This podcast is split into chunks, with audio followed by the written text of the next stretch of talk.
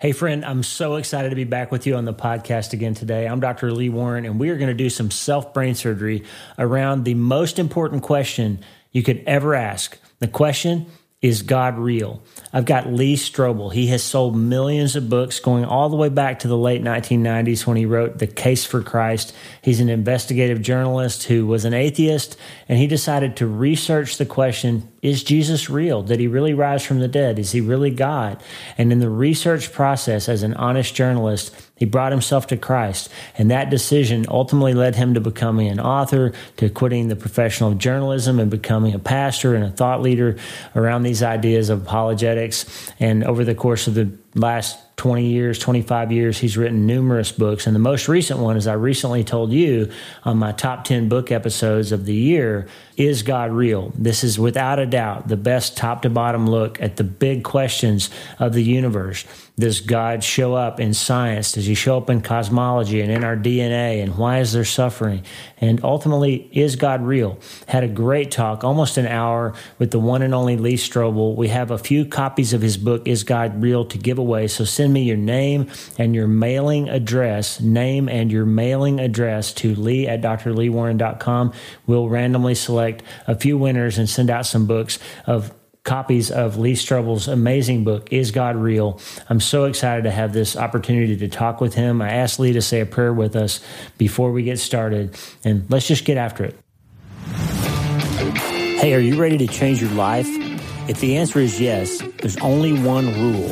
You have to change your mind first. And my friend, there's a place where the neuroscience of how your mind works smashes together with faith, and everything starts to make sense. Are you ready to change your life? Well, this is the place, Self-Brain Surgery School. I'm Doctor Lee Warren, and this is where we go deep into how we're wired, take control of our thinking, and find real hope. This is where we learn to become healthier, feel better, and be happier. This is where we leave the past behind and transform our minds. This is where we start today. Are you ready? This is your podcast. This is your place.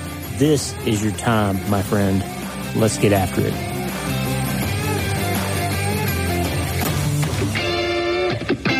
Father, thank you for the privilege and the honor of sharing your word, your encouragement uh, with others. Uh, thank you for Doctor Warren, his life, his ministry, his uh, influence, his impact on people.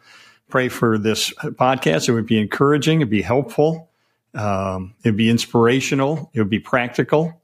And we pray for freedom from technical glitches. And we'll give you all the glory and honor in Jesus' name. Amen. Amen. Thank you.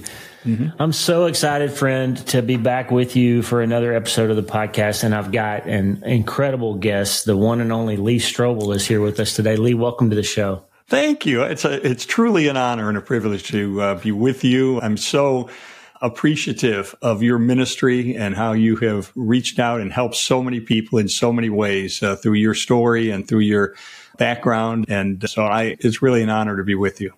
Thank you. I want to, I'll tell you a little story about you and how you've impacted my life. I was a, a neurosurgery resident in Pittsburgh in my third year of training in nineteen ninety-eight when Case for Christ came out. Ah. And it was a, a difficult time. You know, this may surprise you, but neurosurgery training is not uh, exactly a bastion of Christendom. I, was, I was struggling a little bit, you know, lifelong sure. Christian and, and working around all these scientists and agnostics and atheists and And uh, as a young man in that environment, it was difficult for me. And um, Case for Christ kind of reinvigorated my faith and, and mm. kind of gave me just a little boost uh, of holding on to what I believed in. And, I, and, I, and you made a difference for me. So, oh, you. That is awesome. That, that's great. That makes my day.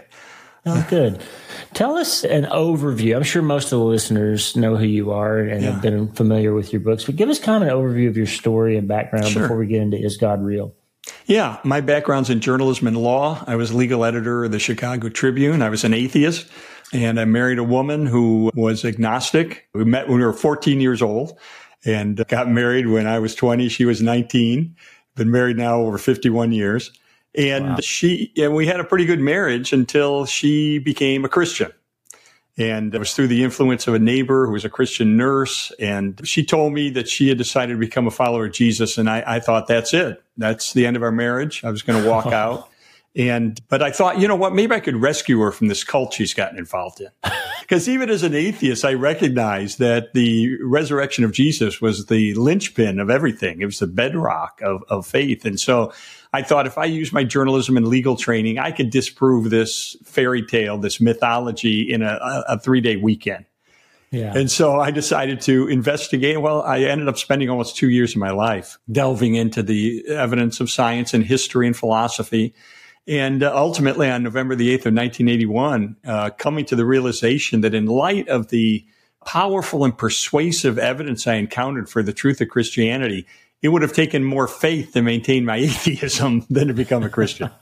Sort of like the scales went like this, you know, and, and that's when I realized this is true. And Leslie pointed out a verse to me, John one twelve said, "But as many as received him, to them he gave the right to become children of God, even to those who believed in his name." And so I thought, okay, I believe, and now I need to receive this free gift of God's grace, forgiveness, and wow. eternal life. And I did that in a prayer of repentance and faith on November the eighth of nineteen eighty-one. And my life, like many others, has taken a one hundred eighty degree turn and um, ended up later, against all of my expectations, leaving journalism, taking a sixty percent pay cut to join the staff of a church. and and it has been the greatest adventure of my life to follow Jesus. Wow. And that led to a whole career that you weren't anticipating, writing books and, yeah.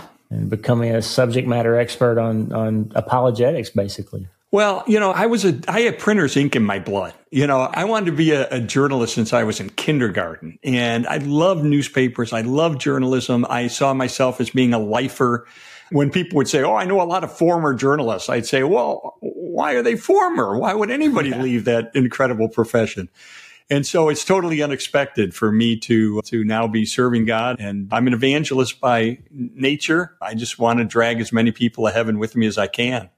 And well, it really and, kind and so, of explains why you've written all the different books that you have. So yeah. give us a, an overview of the writing. Like, you started with Case for Christ, and then you've examined numerous questions around this idea of, is God real? Is heaven real? Talk to yeah. us about that.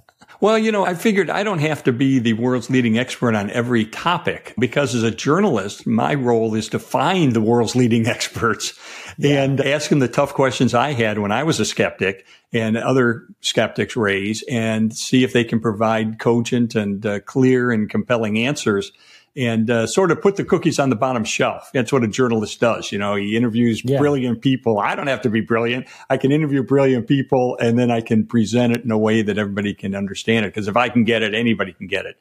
And so I've written The Case for Faith, which looks at the eight biggest objections to Christianity. The Case for a Creator looks at science. The Case for Grace. Uh, the Case for Heaven. And uh, The Case for Miracles. And uh, my new book, Is God Real?, examining the, or uh, exploring the ultimate question of life. Wow. It, it almost feels like, and I said to my podcast listeners the other day, I did a, a two-part episode on the best books that I read in this year, and you were mm. in the top ten books that I read this year. And I said, it feels like you want, almost like you wanted to put a magnum opus of your life's work together, and you addressed all the big questions in one place. Is that close to what motivated you to write this book? Yeah, well, it was weird, because my publisher actually came to me and said, "Our tech people have made an interesting discovery." I said, "What?" So we've discovered that two hundred times a second around the clock, someone on planet Earth is typing into a computer search engine basically the question, "Is God real?" Wow. And I said, "Oh my goodness, if there's that much curiosity, I'm going to, I'm going to do a book and address it." And so I drew from some of my previous books. I've added new material, new interviews. And you're right. It's kind of all, everything's in one place. You know what I mean? In other words, you don't have to go buy five books, and, but it, it's all in this one book to look at science, to look at history, to look at philosophy, and, and to deal with the objections to faith. If God is real, why is there suffering? If God is real, why does he seem so hidden? And so you're right. It's kind of a, a one stop shop, you know, for people who are yeah. curious about, where does the evidence point? Wow. I love how you addressed, like, not just science, not just religion, philosophy, history, D N A, like you just covered kind of the whole ground. And then you finish with the big two questions, you know, suffering and, and why is God hidden? And yeah. I'll tell you a funny story about that. I, I yeah.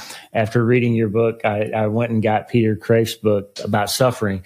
And I was listening to the audiobook when I ran a half marathon. My, my brother-in-law had agreed to run a half marathon, and for a very long story, but my trip got canceled and I couldn't go to Texas to run the half marathon with him, but I had agreed to do it. So I ran it in Nebraska. And it was twenty-eight degrees outside. Oh, so, so I'm listening to the meaning of suffering while I'm running a half marathon at twenty-eight degrees. And that's thought, perfect. There's got to be a story in this somewhere. But I thought you'd that's appreciate perfect. That. That's perfect.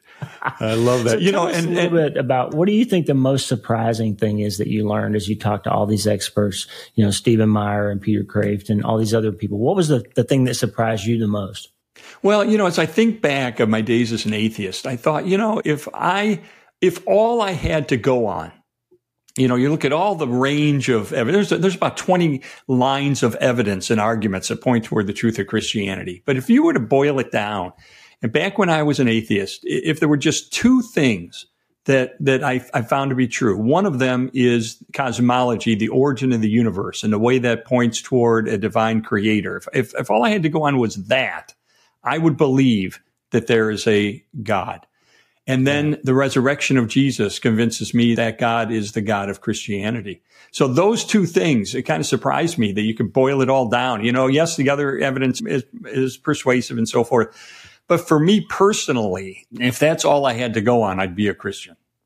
Uh, it's amazing. Your, your chapter about cosmology really was fascinating. Is it, I think it, it's not covered in the media well. Yeah. The fact that since the sixties, at least, and maybe the seventies, sort of atheism and Darwinism has a physics problem, doesn't it? Yes. I mean, we really, the more science learns, the harder it is to not believe in an intelligent designer. That's exactly right. I mean, you look at over the last fifty years and how evidence from science has convinced virtually every scientist in the world that the universe had a beginning at some point yeah. in the past. Well, that leads to one of the most potent arguments for the existence of God. Whatever begins to exist has a cause. Number two, we now know that the universe began to exist. Therefore, the universe must have a cause behind it. And then you ask, well, what kind of a cause can bring a universe into existence? Well, it must be transcendent because it was separate from creation. It must be spirit or immaterial because it existed before the physical world. It must be eternal or timeless because it existed before physical time was created. Must be powerful given the immensity of the creation event. Must be smart given the precision of the creation event. Must be personal because he had to make the decision to create. Must be creative because, my goodness, just look at the cosmos. Must be loving or caring because he crafted a perfect habitat for us to flourish in. And then the scientific principle of Occam's razor tells us there'd be just one creator. So what do we got? Transcendent, spirit, eternal, powerful, smart, personal, creative, loving, unique. That's a description of the God of the Bible. I mean, it's just uncanny. And that rules out polytheistic religions, which claim there are many gods. And it rules out pantheistic religions, which claim that everything is God. And, and it rules out Eastern philosophy that says that the universe is cyclical. So, yeah. so just this one, as you point out, just this one category of evidence, to me, it's like, how do you get around that? And I don't think there's a successful way to do it. It's especially since the physicists have now, like you said, all sort of agreed that there had to have been a beginning point for the universe. Right. And before that, one of their arguments for how this all could have happened was that because there's been enough time for it to have randomly happened. Right. We know exactly. Now, right. But we yeah, know now right. that the universe is exactly the size and age it would have to have been yes. for God to have created it and have it yes. end up like it is with us talking on Riverside right now. Yes. And, you know, that leads to that second argument, which is the fine tuning of the universe. You know, you know, if you go out on a summer night and you look up at the sky and you expect to see all these stars, but instead you see fifty to one hundred giant dials in the sky. And they're all, they could be calibrated to one of trillions of possible settings, but all these dials are absolutely perfectly calibrated so that life can exist. That's the picture that modern physics gives us of the universe. The numbers that govern the operation of the universe conspire in an unexpected way in a way that defies the explanation. This could merely be a coincidence to point toward the existence of a supernatural creator. It's just, it's mind blowing. I mean, just, I gave you one example. The, this is my favorite one of, of the force of gravity, because we all know what the force of gravity is, you know. So if you imagine a ruler that goes across the entire known universe, fifteen billion light years in width, broken down in one inch increments, that represents the plausible range along which the force of gravity could have been set. And yet it's set at the exact right place so that intelligent life can exist. Well, what if we moved it one inch compared to fifteen billion light years of width? Wow. Then intelligent life would be impossible anywhere in the universe. I mean, wow. the, the precision is so mind-boggling. I asked one scientist, I said, well, you know, what are the odds this could just happen by coincidence? And he looked at me and he said, well, we scientists have a term for that. I said, what? He said, ain't going to happen. Ain't gonna, very scientific term. Yeah, that's right. I, I think it's also fascinating that just as the as the cosmos is so fine-tuned, like you, you made this point that if a box fell out of the sky and it yes. contained all the information in our written languages, we would all know and agree that somebody wrote that and dropped yes. it in on us from outer space.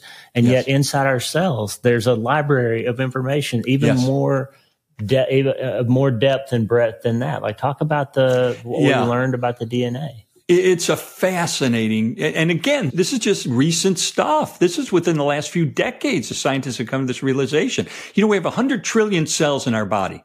If you open up any cell at random, and you were to take out the D N A and uncoil it from that famous double helix, it would be six feet tall. Yeah. And embedded in that D N A is a four-letter chemical alphabet that spells out the precise assembly instructions for every protein out of which we're made. Just as English uses a twenty-six letter alphabet to spell out words, nature, God's creation, uses a four-letter chemical alphabet. In fact, there is more information in every cell in your body than in two hundred years of the Sunday New York Times. It's just, and where does information come from? Nature by itself cannot produce information. It can produce um, patterns. You know, I live in Houston. So if I go down to Galveston and in the wet sand, I see ripple marks, I could logically say that nature produced those, that the action yeah. of the waves has created the ripple marks in the sand. But if I'm walking down the beach in Galveston and in the wet sand, I see John Loves Mary with a heart around it and an arrow through it, I wouldn't say, oh, the waves created that. Why? Because it's information. And whenever we see information, whether it's a computer code, whether it's a book, whether it's a painting on a cave wall, without exception, whenever we see information, there is an intelligence behind it. And I, I think, again, this is a, a powerful category of scientific evidence that points toward the existence of God. It's, it's incredible. I, I'm a biochemist by training before I yeah. went to medical school, and I, I really kind of geeked out on your conversation with Stephen Meyer. yeah. I got to get him on the podcast sometime. Oh, but you should. A, I should. He's, He's great. Such a smart guy. And he was He's on brilliant. Joe Rogan, and he like stood up and defended the faith right in front of Joe Rogan. It was amazing. Absolutely. So I love, I love His that. PhD's from Cambridge. I mean, the, the guy is brilliant, but he's a really the nicest guy in the world and very unassuming, but really a pioneer in this area. He's written several books, including The Return of the God Hypothesis, which yeah. I highly recommend. Yeah, incredible book. I got John Lennox coming up in a couple of weeks. So oh, he's we're gonna awesome. Get, we're going to get on the Ox- Oxford and Cambridge circuit. Oh, that's great. So, you know, the, the other thing that I thought was amazing is so you step from the, the vastness of space, right, and down to the microcosm of ourselves. And then you step out from there into experience. Like, like not yeah. only do we have these amazing scientific discoveries on the large and small scales, but we also can have a God that we can encounter. Like, so, so yeah. it reminded me of John Burke. I, I've recently yes. had him on the show to talk about his new book yes. about near-death experiences. And you comment on the fact that people can and do encounter this living God. Talk about that yes. for a second. Absolutely. I mean, and I tell stories in the book of people I know personally who have had direct encounters with a supernatural encounter with God, where God tells them something, they experience something that, that's totally outside their experience. My friend Nabil Qureshi, who was a Muslim, who'd never read the Bible, had a prophetic dream. And when he asked a Christian, what does this dream mean? They said, that's a scene from the Gospel of Luke. I yeah. mean, why did you have a dream about? So people have, and, and then as you say, these near-death experiences. I did a book called The Case for Heaven. And of course, John Burke's an old friend of mine. We did, we were pastors together at a church thirty years ago. Wow. And so I interviewed John Burke in my book as well. And, you know, what I love about these near-death experiences is the ones where people have experiences where they see things or hear things that would have been impossible for them to see or hear if they had not actually had an out-of-body experience. One scientific study published in a peer-reviewed journal about twenty-one blind people, half of them blind since birth, who see things, many for the first time, when they have a near-death experience. This one woman who'd been blind since birth was in a car accident and thought she was dead. And, and yet she said, I was conscious the whole time. And I watched them trying to revive me. And I saw birds and I saw plants and I saw people for the first time. And then when she was finally revived and her soul returned to her body and she came back to life, she was blind again. Um, how do you explain that? So I think you're right. There's these corroborated things. You know, that's what I love about this. As a journalist, as someone trained in law, I'm looking for corroboration. You can come up to me and say, oh, I had an experience with God. And I'm going, yeah, okay, maybe not. But when you can provide me corroboration, now I'm interested. For instance, um, there's a phenomenon in the Middle East of Jesus appearing to people in dreams. Yeah. And it's all over the Middle East. It's, it's phenomenal. And people are coming to faith in Christ as a result. Well, I go, okay, well, a dream, how, you know, how do I really know that happened and so forth? And, and yet w- these dreams are not dreams in which people go to sleep as a Muslim and wake up as a Christian. In their dreams, they encounter Jesus and Jesus points them towards someone else who, when they wake up and later they encounter that person who shares the gospel with them. That's the kind of corroboration. Like there was a woman in Cairo, mother of several children, devout Muslim. She goes to sleep. She has a dream. Jesus appears to her in her dream. They're walking together along a lake, and she feels the love and the grace. It's just overwhelming to her. And she says, Jesus, tell me more about you. And Jesus says, my friend will tell you. And she said, who's your friend? And then she realized there's another person walking with them. She wakes up from her dream. Next day, she goes to the crowded marketplace in Cairo, and she sees that man from her dream. She goes up to him and says, ah, you're the man. And she said, he said, well, what are you talking about? You were in my dream. Same glasses, same face, same clothes. You, you. And the man said, wait a minute. Did you have a dream about Jesus? And she said, yes. Well, it turned out he was a missionary. And he opened the Bible and shared the gospel with her. That's the kind of corroboration I talk about in my books because, you know, I'm a skeptic by nature and, and I want to see what kind of corroboration is there, not just of a dream, but a dream that points to something outside itself. And we see that in near-death experiences and we see these in these personal encounters that people have with God. That's amazing. You know, so let's say that we that you built the case adequately. You convinced yeah. me that there is a God and, and that he created the heavens and the earth and all that. Well, my next question will be, well, why does it have to be the God of the Bible? Why does it have right. to be Christianity? Like, right. like, why not Islam or some other religion? Why not yeah. more than one God? Why not? Yeah. Yeah. I think the cosmology argument argues against multiple gods. So I think that gets kind of gets rid of polytheism, yeah. gets rid of pantheism, because pantheism says that everything is God and God needed to be separate from his creation. So, so that gets rid of a, a lot of options, but you're right. It leaves other options, Judaism, Islam, other theistic uh, beliefs. And you go then to history and you look at history and say, did, you know, did Jesus claim to be the Son of God? Was he truly dead after being crucified? Was he truly encountered alive by multiple eyewitnesses after his death? And if so, that establishes that when he claimed to be the Son of God, he proved it by returning from the dead. Yeah. And so I look at the evidence from history and I say, well, there's four things that convince me that Jesus not only claimed to be the Son of God, but he backed it up by returning from the dead. First, the execution of Jesus. He was truly dead. It's interesting that even the Journal of the American Medical Association, a secular, scientific, peer-reviewed medical yeah. journal, carried an investigation into the death of Jesus. And I'll recite to you their conclusion. Quote, clearly, the weight of the historical and medical evidence indicates that Jesus was dead even before the wound to his side was inflicted. Yeah. So we have five ancient sources outside the Bible that confirm his death. So we've got Jesus executed. He was dead. The second category of evidence is early reports. You know, many people believe that, as I used to as an atheist, that the resurrection was a legend. And we knew it took time for legend to develop in the ancient world. In fact, the great historian A N Sherwin White said the passage of two generations of time is not even enough for legend to grow up and wipe out a solid core of historical truth. So it takes time for legend to develop. But we have a report of the resurrection of Jesus Christ, including named eyewitnesses and groups of eyewitnesses, that has been dated back by scholars to within months of his death. That wow. is a news flash from history that I think so quickly after his death that you can't say it was a legend developed over time. Third, we have an empty tomb.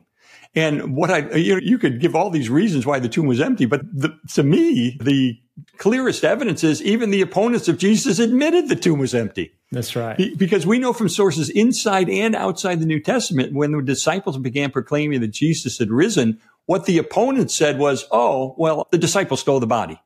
Well, they're admitting the tomb is empty. They're trying to explain how it got empty. So everybody is, see, believed the tomb was empty. And then finally, the eyewitnesses.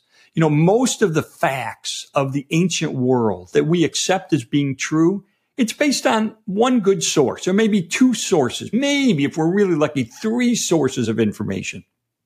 And yet for the conviction of the disciples that they encountered the resurrected Jesus, we have no fewer than nine ancient sources inside wow. and outside the New Testament, confirming and corroborating the conviction of the disciples that they encountered the risen Christ. That is an avalanche of historical data. As a journalist, I mean, that nine sources would be yeah. more oh. than enough for you to...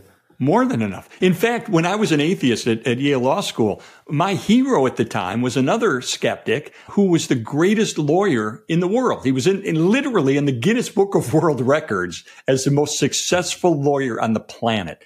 His wow. name was Sir Lionel Luccock. He won, get this, two hundred forty-five murder trials in a row, either before the jury or on appeal, um, um, as a defense wow. attorney. So he was knighted twice by Queen Elizabeth. He was appointed the Supreme Court of his nation. So brilliant lawyer, but he was a skeptic about the re- the resurrection until somebody once said to him, well, well, Sir Lionel, you're the greatest lawyer who's ever lived. Have you ever thought of using your, your legal acumen and really examining the historical record? And he said, no, I haven't, but I will. And so he ended up doing what I ended up doing. He spent years investigating the evidence. Now, recite to you one sentence he wrote that summarized his conclusion. He said, I say unequivocally that the evidence for the resurrection of Jesus Christ is so overwhelming that it compels acceptance by proof, which leaves absolutely no room for doubt. Wow. This, this from the greatest lawyer ever. By the way, I shared that story at a church in California where I just moved years ago. And a woman came up to me afterwards and she said, hey, I'm your new neighbor. You just moved into our neighborhood. I said, oh, it's great to meet you. She said, yeah, I'm Sir Lionel's sister. Wow. And she shared with me some of his unpublished writings that he had compiled during his investigation. She confirmed to me the entire story. I thought that was a funny incident. Wow. All right. So you've got us on the mat now, like a, a confirmed skeptic. You've convinced us that there's a good argument for God being real and maybe even that the Christian God of the Bible is the right one. Yeah. Now you've got a big question to answer. And, and, and I think that's really where it comes home, Lee, for this podcast. This podcast came birthed out of the pain after we lost our son, Mitch, who yeah. stabbed to death in, in right. twenty thirteen. And most of the people listening here today are people who are going through some kind of suffering, some kind yeah. of massive trauma or, or tragedy. And they're, they're going to have a question about why... If God is so good and so great, why yeah. do we suffer? Why do children die? Why do we get brain tumors? Why does all this happen? Why does, why are we supposed to believe that this God you've described and convinced us he's real? Yeah. Why does he love us and why should we care about him? Yeah. And that is the, the biggest question. I did a national survey once and I said, if you could ask people, if you could ask God one question and you knew he'd give you an answer right now, what would you ask him? And eighty percent had some permutation of, if God is real, why is there suffering? Now, it's important to keep in mind, we have about twenty lines of evidence uh, and, yeah. and arguments that point toward the existence of God. This doesn't negate those. You know, uh, they, we have that on one side, and skeptics have this and a couple other things on the other side. So, and every worldview has to account for the existence of, of pain and suffering. not just Christianity. But I think Christianity has a reasonable explanation. And basically, in, in my book, I interview a great philosopher, Doctor Peter Kreeft, who has written a great book on this. And I, I think when you read that chapter, and, and again, it's hard to give a, a twenty-five cent answer to a million dollar question. You know, how do we answer this question in twenty-five words or less? It, it's hard. So we spend quite a few pages really developing this answer. But to me, the short answer is this. God has existed from eternity past as the Godhead, God the Father, God the Son, God the Holy Spirit, in a perfect love relationship. So love is the greatest value in the universe. And when God decided to create humankind, he wanted us to be able to love, to love him and to love others. And the only way he could do that would be to give us free will. Why? Because love always involves a choice. You know, when my daughter was little, she had a, a toy called Chatty Cathy. And yeah. It was a doll, and it had a string on the back. And if you pulled the string and let go, the doll would talk to you. This is very primitive technology back then. Yeah. So she would pull the string and let go, and the doll would say, I love you. Yeah. Now, did that doll love her? No, of course not. It was programmed to say that. It was a mechanical device. It had no choice. Real love always involves a choice. And so God gave us that choice to love or not to love. And what has humankind done? We've turned our back on God. We've hurt each other. You know, I, I can take my hand and I can feed a hungry person, or I can take that same hand and pick up a gun and kill an innocent person. But if I yeah. pick up a gun and kill an innocent person, it's a little disingenuous at that point for me to say, why does God allow pain and suffering in the world? The problem That's is right. us. Ultimately, the problem is us. And, and so, you know, it, of course, it goes much deeper than that. But I think that's the nub of the answer that I find reasonable and, and makes sense. The other thing is, and I know this gets thrown up to people who have crises in their lives. You know, I almost died about a decade ago, two thousand eleven. My wife found me unconscious. I woke up in the emergency room. The doctor looked down at me and said, you're one step away from a coma, two steps away from dying. Wow. And I hovered between life and death for a while there. And so, you know, when you deal with the reality of life and death, when you deal with real tragedy, sometimes what Christians will do, and they're well-meaning, is they'll say, yeah, but Romans yeah. eight twenty-eight says that God can cause all things to work together for good, that those for those who love him and are called according to his purpose. And, you know, we tend to, it's kind of a throwaway line almost. But, you know, I take Romans eight twenty-eight seriously because it is in Scripture. And and here's what Peter Kreeft pointed out in my interview with him. And, and this was so powerful to me. He said, Lee, think about this. God took the worst thing that could ever happen in the history of the universe, which is the death of the Son of God on a cross. He took the worst thing that could ever happen. And from that, he brought out the best thing that could ever happen, which is the opening of heaven to all who follow him. And That's if right. God can truly take the worst thing in the universe and turn it into the best thing in the universe, he can take our sufferings and actually draw good from them in this life or the next. And, you know, I think there's truth to that. I think there's truth to that. I, I've seen it in my life, you know, where, you know, when things are going great and everything's fun, I tend to forget about God a little bit. But when life That's is right. hard, when you're looking up in the eyes of that emergency room physician and he's telling you, one step away from a coma, two steps away from dying, you know, you take that, you grab a hold of Romans eight twenty-eight and hold on to it tightly. That's right. I think you're that, that chapter, by the way, that you wrote on suffering, I think is the best single source on that topic I've ever read. I've been telling uh-huh. my podcast listeners, if you get one chapter in the book, that's the one. Go read it. But I can tell you, you should write a book about the case for why not to quote Romans eight twenty-eight the day after yeah. somebody's kid dies. I it's know. Terrible. It but, is you know, terrible. What happens, it, it, as you point out in the, in the book, it, like suffering is one moment in a very long story. Yes. And God's got this big, long narrative arc from the Big Bang and eternity beyond that, before that, to the redemption and the hope that we have in resurrection. And what happens over time after suffering is that you begin to gain perspective on yeah. the other things that God is doing around that moment of suffering.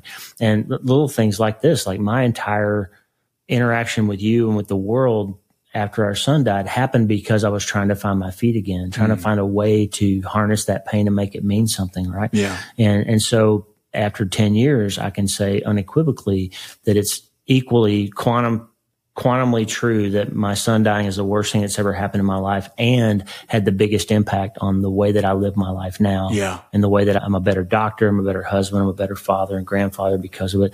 And so suffering over time, you begin to able to see the reality and the truth of his promises, right?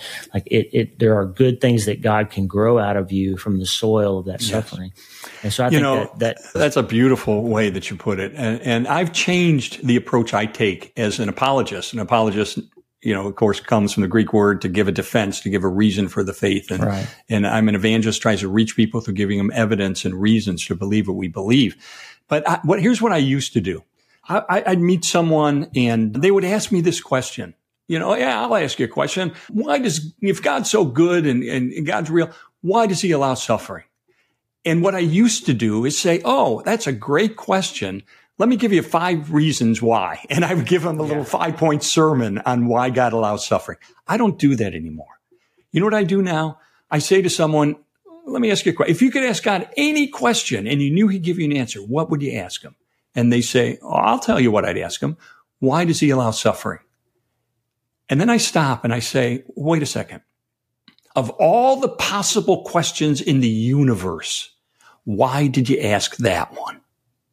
Well, now we get down to the personal side. Now they say, because we lost a, a child in childbirth five years ago, and I want to know where was God when that happened. Or my wife has just been diagnosed with cervical cancer, and I want to know where's God in the middle of that. Um, now we're getting to the personal side because most people don't really want or even need a five-point sermon on why God allows suffering. They need what I do at that moment is to put my arm around their shoulder and to pull them close and to commiserate with them and to relate to them and to try to be Jesus to them in that moment. That's what we need the most. And, you know, I've learned as an apologist and as an evangelist, it's not all about just giving facts and reasons and evidence and logic. You know what?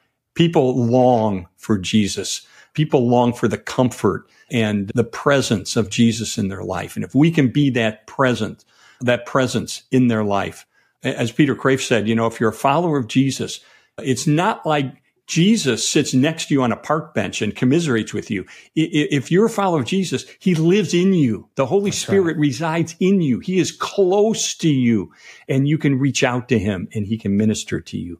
And I want to be part of that process of ministering to people in their moment of need. That's amen. That's exactly right. How do we move then from that place where we want to feel that from him mm. to a place where we do feel that? How, how do we get... Yeah. from the place where we understand it intellectually to actually being able to see where he seems to be hidden? Yeah. I, I you know, I think honesty is part of this. I, I think uh, too, too often I see Christians who uh, go through a tragedy in their life and try to kind of rationalize it away and, and paper it over and uh, throw out Romans eight twenty-eight and, and kind of pretend like everything's, it's going to be fine. No, it's hard. It, it's real. It's painful. And we have to be honest about that. And that's why I'm so, I've written a book, a much earlier book where I have a chapter about Christian friendships and relationships and, and how we need each other in these moments to be Jesus to each other and to uh, comfort us and bring wisdom and, and to bring insights and to just sit with each other in the midst of our pain. And, you know, it's a process, as you said earlier, it takes time to get to the place where we're really able to even recognize that maybe something... Maybe something good is coming out of this. You know, I think of Joni Eareckson Tada. I don't know if you've ever interviewed her, but she is awesome. I, I did a T V show years ago and interviewed her, and she is, you know, she was in a diving accident as a, I think, nineteen-year-old yeah. teenager and paralyzed from the neck down, basically, paraplegic, and has been in a wheelchair for now over fifty years. And she said, you know, I would rather be in this wheelchair knowing Jesus than walking without him. Wow. And that's a powerful statement. Are you telling me that you would rather spend fifty-one years without the free use of your limbs and, and confined to a wheelchair if it means knowing Jesus as deeply and profoundly as you have you have come to know him? You'd rather do that than to be able to walk. And, and yeah, no, that's a perspective she didn't get overnight. You know, she was suicidal in her early days. So, golly, as Christians, we need to realize that as our fellow believers and as our non-believing friends and neighbors go through tragedies in their life, um, uh, it's going to take time. Let's be honest about it. Let's let them grieve. Let's let them process it over time, and knowing that God will meet them if they open their heart and mind to them along the way. Incredible. That's exactly right. One more, one more thought from you. If you yeah. would just pastor us for a minute. We've constructed a rational basis for using our minds to, to understand and believe in God and a personal God and understand how He deals with us and our suffering and all that. But there's another category of people right now, a large group of people that are what they call deconstructing, like people yeah. going from a position of faith to abandoning it. And yes. oftentimes I've seen it, it seems to revolve around some sort of pain or abuse in the church or something negative that's happened in, in, in their life. And yeah. so maybe address that for a minute. What about the listener who's in a mode of, of deconstructing their faith? What does Lee yeah. Strobel have to say to them? You know, I, I sort of did the opposite. I deconstructed my atheism and, and found That's faith. Right. But, you know, there is this trend, and it's become kind of popular. And, you know, uh, um, uh, one pastor I know had an interesting response when a, a young man would come to him and say, yeah, I'm, I'm questioning all this. I'm kind of deconstructing things and so on. And his question to them is, oh, what's her name? Because so often, our motivation for deconstructing, quote unquote, our faith is not purely wrestling with intellectual doubt. It's, there, there, there's a motivation there. And often it's a, you know what? I want to live my life on my terms. I want to be God. I want to live a morality that reflects the way I want to live. And I understand that. I was a hedonist when I was an atheist. You know, my greatest value was to bring maximum joy into my life, maximum pleasure yeah. into my life. I get that. But I think we have to look at what are our real motivations in deconstructing. Why are we deconstructing? You know, Romans says that our, our, there's plenty of evidence out there that God exists. And yet, it's interesting, in the Greek there, it talks about how we suppress that. And the Greek imagery there of suppressing it is the imagery of a pedal. And so it's like the awareness of God creeps up in our life, but we press it down. We suppress it like a pedal in a car. And like a brake that we suppress it. And then it, it creeps up again and we suppress it again. So sometimes there are other motivations than purely intellectual endeavors. I'll, I'll give you another one. If you look at the famous atheists of history, Camus, Sartre, Nietzsche, Freud, Voltaire, Wells, Feuerbach, O'Hare, every single one of them had a father who died when they were young, divorced their mother when they were young, or with whom they had a very difficult relationship. Yeah. And as Freud said, the implication is if your earthly father has hurt you or abused you or disappointed you, you don't want to know a heavenly father. You would, you're finding reasons not to believe because you don't want to be hurt again. He's only going to hurt you worse. My goodness, he's the ultimate yeah. father. My father looked at me on the eve of my high school graduation and said, I don't have enough love for you to fill my little finger. Oh. So I had a very difficult relationship with my dad. Do I think that contributed to me going down the road to atheism? Yeah, I think it did. Did I, was I aware of it? No, I wasn't. And I think some people deconstructing their faith need to ask some questions about what is my motivation here really? Might there be some deeper psychological issues here that might be driving this? And by the way, I'll just add this for somebody who's saying, golly, I know somebody like that, or golly, that happened to me in my relationship with my dad. C S Lewis had an answer for this. He said, just imagine what the perfect father would be like. What would he be like? Oh, well, we can all imagine that. He'd be loving. He'd be kind. He'd be gentle. He'd be your biggest cheerleader. He'd break you up in his lap and give you a hug. So that is a picture of your heavenly father. That's he right. is the perfect father. He's not a magnification of your earthly father. He is otherworldly. He is the perfect father. And, and that helped me get beyond that impediment in my life. So I, I think the first thing I ask someone who is quote unquote deconstructing their faith is why? Uh, what's behind it? Let's, let's kind of talk about that. Now, that's not saying there are nefarious reasons all the time, but often there are hidden reasons why people do this. Secondly, I'd say, you know what? I would say if you're becoming skeptical, pray the skeptic's prayer. And the skeptic's prayer just says, God, I don't believe you're there. In fact, I've, I, I'm pretty sure you're not there. But if you are, I want to meet you. I want to know you. And, you know, God loves to answer that prayer. You, you lose nothing by praying that prayer. fifteen seconds of your life, but God loves to answer that prayer. And so I say to anybody who's going through periods of doubt, you know, that would be helpful. And I will say this, that a faith that has gone through the crucible of doubt is often a stronger faith, has been refined. And many people I meet who have a really strong faith are those who went through a period of doubt. I'm thinking of um, Doctor Michael Licona, one of the greatest yeah. scholars on the resurrection of Jesus. He went through a period of, of, of grave doubt in his life. And, and many people have. But you know what? It, it, I, I tell people uh, kind of going through this process, this as well. Several years ago, I wrote a novel. My daughter's a novelist, very talented writer. She writes books of fiction. Wow. And she said, Dad, you've written all these nonfiction books. You need to write a like a, a John Grisham legal thriller. And I said, okay, I'll give it a try. So I wrote a novel. Nobody read this book. It was a bomb. No, no, nobody read this book. But my point is, if you read half of my book, this book of fiction, and slammed it shut and said, oh, that's Strobel, he's a terrible novelist. Oh, my goodness. He, he didn't tie the plot together. He didn't resolve all these tensions between the characters. And I'd say to him, wait a minute. You didn't get to the end of the book. You didn't read the whole book. You got to get to the end of the book. And to people who are going through a process of questioning their faith, I'll say, you're not at the end of the book. Go That's through right. that process. Ask the questions. God is not surprised by your questions. I, you know, I, I doubt if you're going to raise an issue that hasn't been raised a million times before by other people. And guess what? Today, unlike when I was an atheist, today there's a proliferation of resources out there that can help you on a, on a popular level really get resolution of a lot of these doubts that come into people's minds. And, and so I'd say keep an open mind. Make it a front burner issue in your life and resolve at the outset that when you get resolution of your questions, that you'll reach a verdict in your case for Christ. And, you know, call a ball and a strike. Be like an umpire in a baseball game. Be honest about the evidence and see where it points you. And I'll, I'll mention one other thing. I often say to people, you know, write down on a piece of paper, if you're quote unquote deconstructing your faith, write down on people, what are your doubts? Crystallize them. Say one, two, three. What are they? Because it's easy to have kind of this genu- general ambiguous sense of uncertainty. I can't deal with that. But what I can deal with is if you put them down on, here's my doubt. Number one, if God is loving, why is there suffering? Okay. That's a legitimate question. Let's explore that.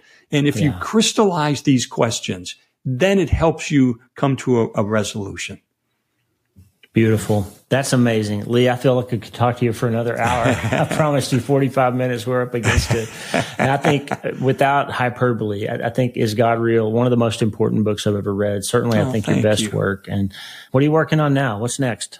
Well, it's a great question. I, I, I don't know. I'm, I'm going to be seventy-two years old. I'm toward the tail end of my life. And you know what I'm doing a lot these days? I'm playing with my grandkids. And it. one by one, they're coming to faith in Christ. Oh, that's beautiful. That's amazing. You've done a beautiful thing. You've given the, the church and everybody who's honest with their questions. You've given us a great gift, Lee. And well, I can't thank you enough for your time today. Well, I appreciate you and all you're doing. I, I'm amazed by how God is using you and your podcast and your books. And, and so Godspeed to you and your ministry. Thank you, my friend. God bless you.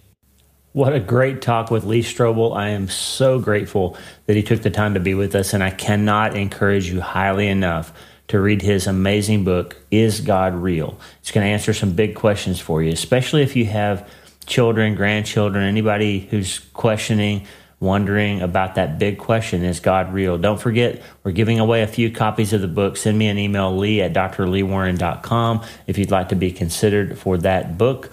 We will send out a few randomly selected winners. You must send me your mailing and zip mailing address and zip code if you want to be considered for the win. Please send us an email, Lee at Doctor Lee Warren, with your name, mailing address, and zip code, and we'll select a few winners for the amazing book, Is God Real? Thanks again to Lee Strobel. Don't forget to subscribe to this YouTube channel, and please click on the links to check out our sponsors who make all this possible. God bless you, friend. Don't forget, you can't change your life until you change your mind. The good news is you can start today. I'm Doctor Lee Warren. We're praying for you. God bless you.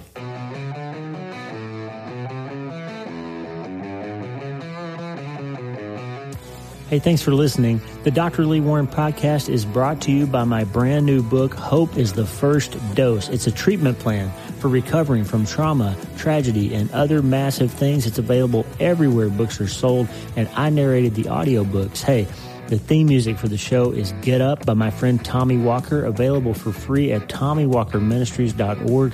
They are supplying worship resources for worshipers all over the world to worship the Most High God. And if you're interested in learning more, check out Tommy Walker Ministries dot org. If you need prayer, go to the prayer wall at W Lee Warren M D dot com slash prayer, W Lee Warren M D dot com slash prayer, and go to my website and sign up for the newsletter Self-Brain Surgery every Sunday since two thousand fourteen, helping people in all fifty states and sixty plus countries around the world. I'm Doctor Lee Warren, and I'll talk to you soon. Remember, friend, you can't change your life until you change your mind. And the good news is you can start today.